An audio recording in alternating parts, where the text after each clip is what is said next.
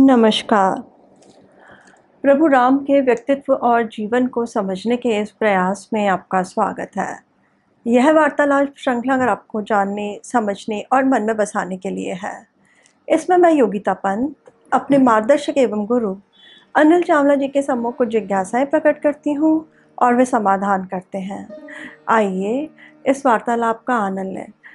अनिल जी बहुत बहुत स्वागत है आपका नमस्कार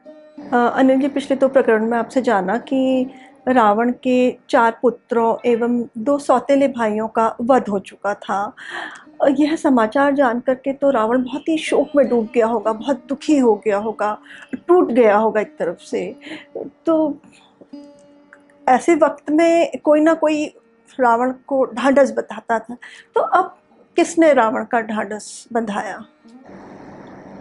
देखो जो तुमने कहा कि रावण टूट गया जी बिल्कुल सही बात बहुत बड़ा नुकसान हुआ था जी चार चार पुत्र जी उसमें भी अतिकाय जैसा पुत्र जी जो बिल्कुल रावण जैसा बली शक्तिशाली जी ब्रह्मा जी से वरदान प्राप्त जी बिल्कुल जिसे कहा जाए कि अवध्य था उसको वध करना संभव ही नहीं था जी हम्म, जिसको कि हम्म, कवच भी ब्रह्मा जी द्वारा दिया हुआ था रथ भी ब्रह्मा जी द्वारा दिया हुआ था ऐसा पुत्र चला गया जी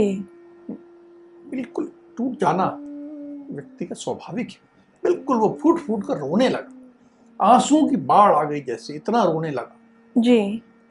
सभा थी सब लोग थे और सबके सामने राजा रो रहा है जी विश्व का सबसे बड़ा सम्राट जी फूट फूट कर रो रहा है एकदम शोक में चिंता में सब में डूब गया किसी तरह अपने आप को संभालते हुए उसने राक्षसों को निर्देश दिए जी कि लंका की सुरक्षा और बढ़ा दो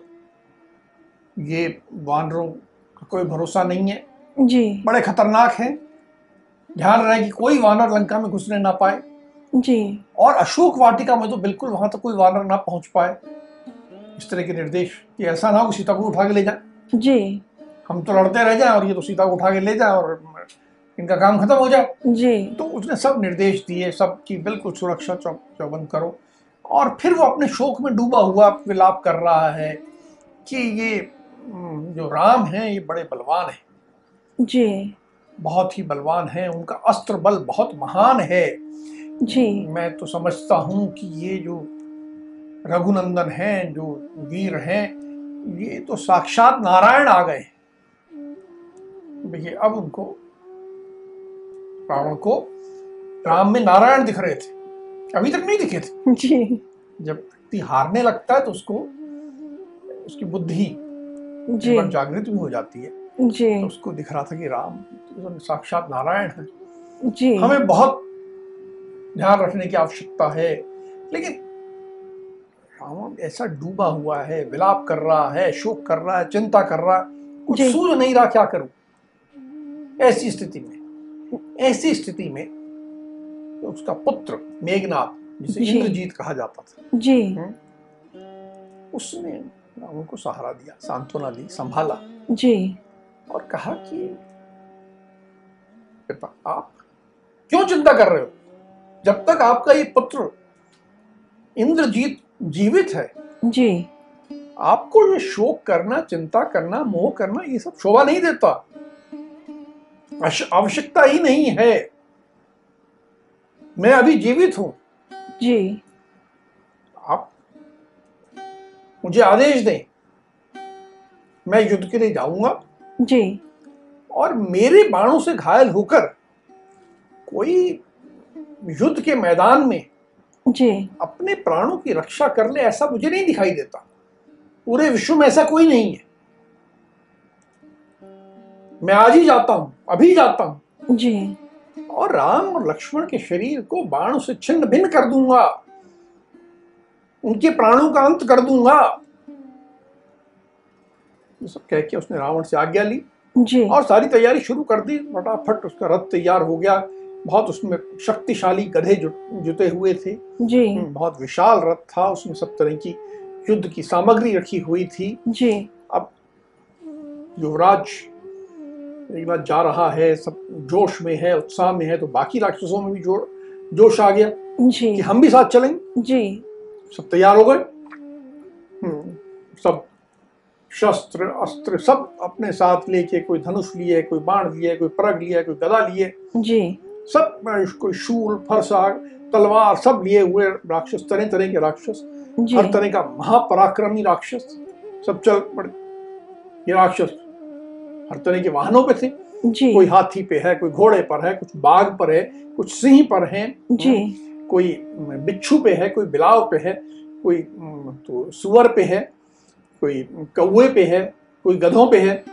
कोई हंस पे है कोई जी। सांप पे है इस तरह के बड़े विचित्र से सवारियों पे जी और ये सब चल तैयार होके चल पड़े पूरी अ, उत्साह में बिल्कुल जोश में भरे हुए कि आज तो राम और लक्ष्मण का अंत हो जाएगा जब जी रावण ने ये सब देखा जी कि उसका शोक था चिंता थी वो समाप्त हो गई उसको प्रसन्नता आ गई जी उसने इंद्रजीत को आशीर्वाद दिया और कहा कि बेटा तुम जैसा जी तो कोई वीर दुनिया में है ही नहीं मैं कोई ऐसा प्रतिद्वंदी रथी नहीं देखता जी जो तुम्हारा सामना कर सके तुमने देवराज इंद्र को भी एक नहीं अनेक बार पराजित किया है जी फिर ये साधारण से मनुष्य और वानर इनकी क्या बिसात ये तुम्हारा सामना नहीं कर पाएंगे जी मुझे विश्वास है कि आज तुम अवश्य जी रघुवंशी राम का वध करके ही लौटोगे ऐसे आशीर्वाद देके इंद्रजीत को विदा किया जी अ, ये इंद्रजीत अब जब युद्ध भूमि में पहुंचा तो उसने वहां पे क्या किया पहुंच करके कि इसकी जो रणनीति थी बिल्कुल अलग थी जी ये अपने रथ के साथ युद्ध भूमि में पहुंचा जी और आक्रमण प्रारंभ नहीं किया रुक गया जी इसने अपने सभी राक्षसों को कहा कि मेरे रथ को चारों ओर से घेर के खड़े हो जाओ चारों ओर से राक्षस घेर के खड़े हो गए जी राक्षसों के खड़े हो जाने के बाद इसने एक भूमि पर एक अग्नि प्रज्वलित की जी और एक विशेष अनुष्ठान किया जी और वो विशेष अनुष्ठान से जी इसने ब्रह्मास्त्र का आह्वान किया और ब्रह्मास्त्र से अभी जी। तक जब भी ब्रह्मास्त्र प्रयोग हुआ है इस युद्ध में जी तो एक बाण पे ब्रह्मास्त्र का को अभिमंत्रित करके एक बाण को ब्रह्मास्त्र बना के प्रयोग किया गया जी लेकिन इस बार उसने क्या किया कि ब्रह्मास्त्र का आह्वान किया जी और जो कुछ उसका युद्ध की सामग्री थी रथ है अस्त्र हैं शस्त्र हैं बाण हैं धनुष है जी अ, भाला है सबको जी उसने ब्रह्मास्त्र से अभिमंत्रित कर दिया ये इतने व्यापक स्तर पे उसने ब्रह्मास्त्र के प्रयोग करने की योजना बनाई और ये ब्रह्मास्त्र को साधारण अस्त्र उत्थान है जी ऐसा देखकर पूरी सृष्टि सारे प्राणी भयभीत हो गए कि आज तो प्रलय आ जाने वाला है आज सब कुछ समाप्त हो जाने वाला है क्योंकि ब्रह्मास्त्र और इतने सारे शस्त्रों और अस्त्रों पर जी रथ पर सबको अभिमंत्रित करके तैयार किया गया है उसने ऐसे ब्रह्मास्त्र का प्रयोग करने की योजना बनाई जी इंद्रजीत ने जब अपने अस्त्र शस्त्र और रथ आदि को ऐसे अभिमंत्रित कर दिया ब्रह्मास्त्र से तो तो फिर वो अजय हो गया होगा लगभग लगभग अजय उसका सामना करना संभव ही नहीं था ऐसे करने के बाद उसने अपने जी। राक्षसों को कहा जी कि तुम वानर सेना में जाओ और तुम अपना काम शुरू करो और उसके बाद उसने वानर सेना पर जी आक्रमण करना प्रारंभ किया जी अब उसके सामने तो कोई टिक सकता ही नहीं था वानर भागे नहीं जी वानर सामना कर रहे थे कोई वृक्ष फेंक रहा है कोई शिला फेंक रहा है जी लेकिन उसके बाण उसको सब कुछ तितर बितर कर रहे थे और ऐसे तेजी से इतने शक्तिशाली जी ये बाण जा रहे थे जी कि कोई एक क्षण के लिए उसके सामने मतलब नहीं रुक पा रहा था ब्रह्मास्त्र के सामने कोई काट थी ही नहीं जी तो देखते देखते उसने सारे वानर देखे चाहे सुग्रीव हो अंगद हो ऋषभ हो नील हो गंधमादन हो नल हो गज हो द्विविध हो जी हर किसी को बांगी दी सब और मानों की वर्षा कर रहा था ऐसी वर्षा फिर उसके बाद उसने कहा कि एक जगह खड़े होकर मैं वर्षा कर रहा हूँ ये ठीक नहीं है जी वो अदृश्य हो गया आकाश में चला गया और ऊपर से वर्षा करने लगा ऐसे कि जैसे आसमान से बाण गिर रहे हैं और सारे वानर देखते देखते पूरी वानर सेना धराशायी जी। हुए जा रही है पहले जी उसने बाणों से की फिर उसने बा- शूल फरसे खडक वो बरसाने शुरू किया सब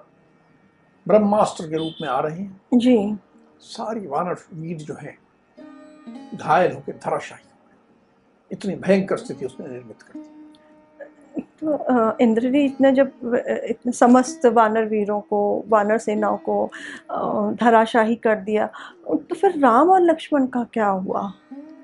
राम भी देख रहे थे समझ गए थे क्या हुआ है जी उन्होंने लक्ष्मण से कहा जी कि ये ब्रह्मा जी से वरदान प्राप्त है इस वीर को जी इसने स्वयं को अदृश्य कर लिया है जी अस्त्रों का प्रयोग कर रहा है जी अब ये हमें दिख नहीं रहा जी तो हम इस पे कोई वार कर नहीं सकते जी हम्म, हम उसके सामने उसको तो देख नहीं सकते तो देख भी नहीं सकते वार कर नहीं सकते जी और ये ब्रह्मास्त्र का प्रयोग कर रहा है जी फिर उन्होंने ब्रह्मा जी के बारे में कहा जी कि स्वयं भू भगवान ब्रह्मा जी उनका तो रूप अचिंत्य है उनको कोई सोच भी नहीं सकता देख भी नहीं सकता उसकी मूर्ति भी नहीं बनती जी अचिंत्य रूप वाले हैं वे ही इस जगत का कारण है ये उन्हीं के अस्त्र का प्रयोग कर रहा है जी ऐसी स्थिति में उन्होंने लक्ष्मण को सलाह दी जी कि तुम मन में किसी प्रकार की घबराहट मत लाओ जी पर हम इसका सामना नहीं कर सकते तो अब हमें करना क्या है कि जी जो बाणों की मार हो रही है जी इसको हमें सहना है देखिए ये एक बहुत जीवन का बहुत बड़ा बात राम समझा रहे हैं कि जब आप कुछ नहीं कर सकते परिस्थिति आपकी बिल्कुल विपरीत है तो क्या करें तो सह लें तो बोले हमें इसको सहना है जी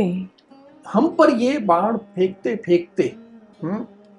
एक बिंदु आएगा इसे लगेगा जी कि हम धराशायी हो गए हम गिर जाएंगे जी जी हम अचेत हो जाएंगे हम्म? जब ये बिंदु आएगा तो ये वापस लौट जाएगा जी हम देख रहे हैं कि हमारी पूरी वानर सेना धराशायी हो गई है जी जी वानर राज सुग्रीव की ये सेना कुछ शोभा नहीं पा रही है पूरी जमीन पे हो गई है। जी अब हमें भी इन बाणों को सहन हो- करके जी जो भी हमारे साथ होता है धराशायी होंगे हम चोट खाएंगे हमें ये चोट सहनी है जी ये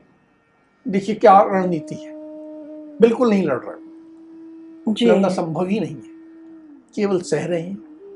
इंद्रजीत ने जी भी लगातार उन पर बाण फेंके ये दोनों मूर्छित हो गए जी और जब उसने देखा कि पूरी वानर सेना मूर्छित हो गई है जी जी राम लक्ष्मण दोनों धराशाही पड़े हैं जी तो उसे लगा कि मैं तो जीत गया युद्ध समाप्त बड़े गर्जना करने लगा और गर्जना करते हुए वापस लौटा राक्षस सब बड़े प्रसन्न उसकी स्तुति करने लगे जी मी- अ, लंका गया मैं गया और उसने अपने पिता रावण को बताया कि मैं जी कैसे पूरा विजयी होकर लौट आया मैं तो वि- उसने विजय का समाचार सुना दिया मैं विजयी हो चुका हूं। जी अब जब अ, इंद्रजीत ने राम लक्ष्मण और वानर सेना को धराशायी कर दिया अ, उसके बाद फिर वानर सेना का अ, क्या हुआ देखिए बड़ी गंभीर परिस्थिति जी पूरी वानर सेना धराशाही पड़ी है राम लक्ष्मण बिना किसी चेष्टा के बिना किसी हरकत के पड़े हुए हैं। जी सारी सेना किंग कर्तव्य विमूढ़ है किसी को पड़े हुए समझ में नहीं आ रहा कि करना क्या है सुग्रीव अंगद नील सब जी जमीन पे धराशायी है किसी को कुछ नहीं सूझ रहा जी सब दुख में डूबे बिल्कुल समाप्ति हो चुकी है सब जी एक व्यक्ति उस समय खड़ा था जिसको बाण नहीं लगे थे और वो था विभीषण विभीषण जी खड़ा था उसने सबको देखा महाबुद्धिमान विभीषण उसने सोचा मेरा क्या कर्तव्य हो सकता है जी तो उसे ये समझ में आया कि मुझे इनको संभालना है अब। सब तो धराशायी है राजा सुग्रीव भी युवराज भी जी। सेनापति भी राम भी लक्ष्मण भी, जी। सब धराशायी तो उसने सबको आश्वासन देने के लिए बहुत मीठी वाणी में जी बोलना प्रारंभ किया कि हे वानर वीरों जी आप लोग भयभीत मत हो देखिए सांत्वना इस बिंदु पे भी वो सांत्वना दे रहे हैं जी कि आप लोग भयभीत मत होइए ये दोनों आर्यपुत्र अर्थात राम और लक्ष्मण जी ये केवल मूर्छित हुए हैं इन्होंने प्राण नहीं त्यागे हैं ये अभी जीवित है जी और इन्होंने केवल ब्रह्मा जी का सम्मान करते हुए जी ब्रह्मास्त्र का कोई प्रतिकार नहीं किया है इन्होंने जी ब्रह्मा जी का सम्मान किया है। जी इसलिए ये है और ये ठीक हो जाएंगे हमें चिंता नहीं करनी है हमें भय नहीं करना है हमें इनके प्राणों पे कोई संकट नहीं है विश्वास रखिए जी कि आशा की किरण को ऐसे निराशा के पल में जगाए रखना एक बहुत बड़ा काम होता है और वो विभीषण ने किया इच्छा जी जब उन्होंने ये सब किया जी तो एक और व्यक्ति जिसको ब्रह्मास्त्र लगा था जी लेकिन जिसे ब्रह्मा जी से वरदान प्राप्त था कि ब्रह्मास्त्र केवल उसे कुछ क्षण के लिए प्रभावित करेगा जी वो खड़ा हो गया और वो थे पवन पुत्र हनुमान जी पवन पुत्र हनुमान ने विभीषण से कहा हम्म, कि हमें जी जो भी घायल हैं और जो अभी तक मरे नहीं हैं जो जीवित हैं जिनकी सांसें चल रही हैं जी हमें जाके सबको आश्वासन देना चाहिए सांत्वना देनी चाहिए हिम्मत बनानी चाहिए जी तो चलिए हम दोनों पूरे इस जो रण क्षेत्र है जी इसमें घूम घूम के सबको हम सांत्वना दें जी तो उन्होंने अब रात का टाइम हो चुका था अंधेरा हो चुका था जी तो उन्होंने दोनों ने अपने हाथ में एक एक मशाल ली जी और रणभूमि में विचरने लगे सबको सांत्वना दे रहे निरीक्षण कर रहे जी उन्होंने देखा कि सुग्रीव अ, युवराज अंगद नील नल शरभ गंभ मादन अ, मैन द्विविद ज्योतिर्मुख जितने जी बड़े बड़े वानर वीर थे सब धराशायी पड़े सबको जो सांत्वना दे सकते थे उन्होंने जी देने का प्रयास किया जी ये विभीषण और अ, हनुमान अ, ये स- इन्होंने सांत्वना देने के अलावा फिर अ, और क्या किया वहाँ देखो इनको विभीषण महाबुद्धिमान थे जी इनके दिमाग में आया हम्म, कि इस संकट की घड़ी में जी हमें ऐसा व्यक्ति ढूंढना चाहिए जो हमें इस संकट की घड़ी से निकाल सके जी तो उन्होंने कहा कि हमारे इस सब में जी जो सबसे वृद्ध हैं सबसे अनुभवी हैं ज्ञानी हैं सूझबूझ वाले हैं जी वो हैं रीछराज जामवान तो हम लोग चल के उनको ढूंढे जी तो ये रीछराज जामवान को ढूंढने लगे जी ब्रह्मा जी के पुत्र कहे जाते हैं जामवान जी अब वो बहुत उम्र उनकी बहुत हो चुकी थी जी बुढ़ापे का असर था हम्म। और उसके साथ साथ उनके शरीर में सैकड़ों बाण लग चुके थे जी कहीं उनको मिले बिल्कुल घायल अवस्था में पड़े हुए जी तो बिल्कुल ऐसा लग रहा था जैसे कि अग्नि बुझ रही होती है ना जी जी वैसी स्थिति दिख रही है कि बिल्कुल तेज समाप्त होने को है निस्तेज हैं ऐसी स्थिति दिख रही है जी विभीषण उनके पास गए और बोले कि हे आर्य इन तीखे बाणों के प्रहार प्रहार से जी आपके प्राण निकल तो नहीं गए अब जीवित हैं कि नहीं हैं जी जामवान ने कहा कि महापराक्रमी राक्षस राज जी मैं जीवित हूं पर मैं तुम्हें देख नहीं पा रहा हूं मैं केवल तुम्हारे स्वर से तुम्हें पहचान रहा हूं कि तुम कौन हो जी मैं आंखें खोलने की स्थिति में नहीं हूं जी बस इतना मैं समझ रहा हूं कि तुम हो जी फिर जामवान ने उनसे कहा कि हे उत्तम व्रत के पालन करने वाले महाबुद्धिमान विभीषण मुझे बस ये बताओ जी कि अंजना और वायुदेव जी के पुत्र वानर श्रेष्ठ हनुमान जीवित हैं कि वो मर गए तो विभीषण को बड़ा आश्चर्य हुआ। जी तो उन्होंने पूछा जामवान से जी कि हे ऋषराज महाराज जी आपने दोनों महाराजकुमारों जी राम और लक्ष्मण के बारे में नहीं पूछा जी राजा सुग्रीव अंगद जी इनके बारे में नहीं पूछा उनके प्रति आपका कोई स्नेह नहीं है जी और ऐसा लगता है कि आपका सारा प्रेम जो है जी ये पवन पुत्र हनुमान के लिए है जी तो आप उनकी चिंता कर रहे हो कि वो जीवित हैं या नहीं बाकी किसी की आपको चिंता नहीं है जी तो ये क्या का बात है जी तो जामवान बोले कि मैं तुम्हें इसका कारण बताता हूं जी कि मैं क्यों पूछ रहा हूं पवन कुमार को। जी यदि वीरवर हनुमान जीवित हैं जी तो यह मरी हुई सेना भी जीवित है और यदि जी उनके प्राण निकल चुके हैं जी तो हम जीते हुए भी मरे हुए के समान हैं आज की तारीख की स्थिति में जी हमें महावीर हनुमान ही बचा सकते हैं यदि वो जीवित हैं तो हम सबके जीवित होने की भी आशा है जी अन्यथा कोई आशा नहीं है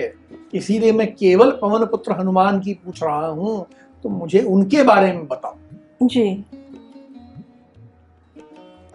अब ये वृद्ध जामवान ने अ, पवन पुत्र हनुमान की प्रशंसा की फिर अ, उसके बाद क्या हुआ वही खड़े थे पवन पुत्र हनुमान तो जब उनकी इतनी प्रशंसा हो रही थी जी उन्होंने प्रशंसा सुनी जी ना बुजुर्ग आदमी उनकी प्रशंसा कर रहा है जी तो पवन पुत्र हनुमान बिल्कुल विनीत भाव से जी उनके चरणों में गिर पड़े उनके दोनों हाथ से उनके दोनों चरण पकड़ लिए जी उनको प्रणाम किया हम्म? फिर हनुमान ने प्रणाम किया बोला जी। कि मैं हूँ और आप तो प्रणाम कर रहा हूँ जी। देख तो पा नहीं रहे थे जी जी तो उन्होंने जामवान ने हनुमान से कहा हे जी। वानर सिंह यानी जी। वानरों में सिंह के समान को कहा जी कि आओ तुम संपूर्ण वानरों की रक्षा करो तुम ही कर सकते हो जी तुम ही वानरों और रीछों के परम सहायक हो सब में जी उन पराक्रम से युक्त तुम ही हो मैं इस समय दूसरे किसी को इस योग्य नहीं देखता जी कि वो इस संकट से हमें निकाल सके उन्होंने कहा हनुमान क्या करना है मैं तुम्हें बताता हूं। जी समुद्र के ऊपर उड़कर जी बहुत दूर जाना है तुम्हें जी हिमालय पर्वत पर जाना है जी वहां जाओगे तो वहां दो बड़े बड़े पर्वत हैं एक है ऋषभ पर्वत और कैलाश जी ऋषभ और कैलाश पर्वत के बीच में तुम्हें एक पर्वत दिखाई देगा जो औषधियों का पर्वत है जो कि बहुत चमकता है अत्यंत दीप्तिमान है जी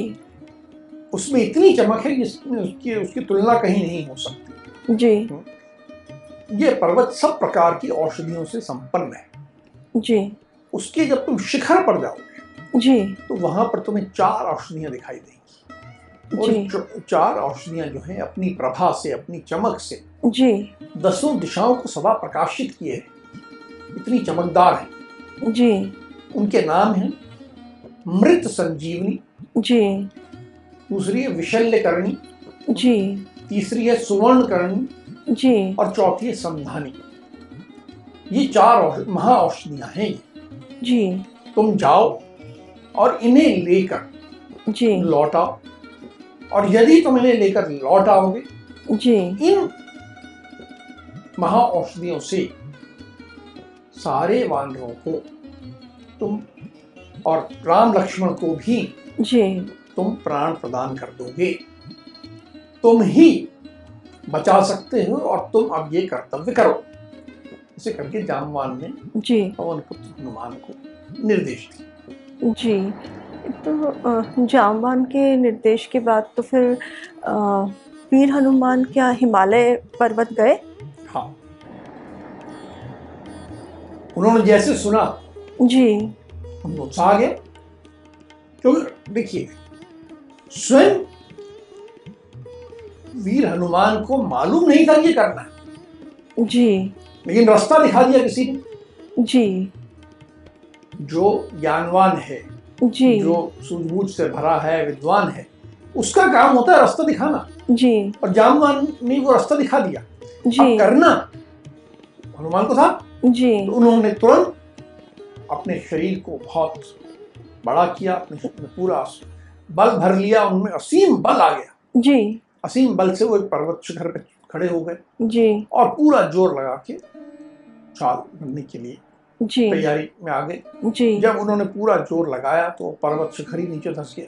इतना जोर लगाया पूरी जी लंका में जैसे भूकंप आ गया लंका का जो विशाल द्वार था जी हम्म, वो हिलने लगा अंदर के कुछ छोटे मोटे मकान जो थे वो तो गिर गए ढह गए जी ऐसा बिल्कुल पृथ्वी और समुद्र में सब और हलचल मच गई जी इतना ज्यादा वो उन्होंने बल से पूरा उसको हिला दिया जी और उसके बाद और सर्पाकार उन्होंने सू- अम, पूंछ उठाई जी और उठाकर आकाश मार्ग से बिल्कुल गरुड़ के वेग से हिमालय पर्वत की ओर चल दी जी मेघ की तरह उड़ते जा रहे थे जी और उड़ते हुए वायु के वेग से वे हिमालय पर्वत पहुंचे जी और वहाँ जो अग्नि राशि के समान चमकने वाला जो पर्वत था जी वहाँ पर पहुँच गए जी तो अ, ये जो अ, अग- अ, औषधियों वाला पर्वत था वहाँ पहुँचने के बाद फिर अ, क्या हुआ अब उस पर्वत पे जब पहुँचे जी तो जो वहाँ की महा औषधियाँ थी संपूर्ण महा औषधियाँ जी दिव्य औषधियाँ थी जी वो ये जान कर कि हमें कोई लेने आ रहा है जी वो अदृश्य हो गए सब इन्हें हनुमान को ये लगा कि ये अदृश्य हो गई हैं। जी बहुत क्रोधित हुए जी उनको भला बुरा भी कहा ये राम के काम के लिए जा रहा हूं और तुम लोग ऐसा कर रहे हो जी पर्वत को भी, भी डांटा जी पर वो नहीं दिखी उन्हें जी तो उस जोर से गर्जना करने लगे आक्रोश में भर गए जी और फिर कहा कि हे पर्वत अब तुम मेरा बाहुबल देखो उन्होंने पूरा पर्वत जो था विशाल पर्वत था जी उसको उखाड़ दिया इतना विशाल था कि उसमें सैकड़ों वृक्ष थे जी उसमें जानवर थे हाथी थे सब थे इतने महान इतने विशाल महापर्वत को उन्होंने जड़ से उखाड़ दिया और उखाड़ कर जी अपने साथ ले चले इतना विशाल पर्वत था जिसमें अनेकों धातुओं का भंडार था जी वृक्ष थे सब था सबको लेके जा रहे हैं और वो ऊपर चमकता हुआ उसका चमकता पर्वत था जी जी ऊपर चमक रहा है जी बिल्कुल वो आकाश मार्ग से लेकर जा रहे हैं जी सारे लोग जो जो देख रहे थे भयभीत हो रहे थे कि क्या कर रहे हैं आकाश मार्ग से इतना बड़ा पर्वत उठा के ले जा रहे हैं जी सबने देखा हम्म, सूर्य के समान चमकते हुए पर्वत को ये लेके जा रहे हैं ऐसा लग रहा है कि दूसरा सूर्य बढ़ रहा है जी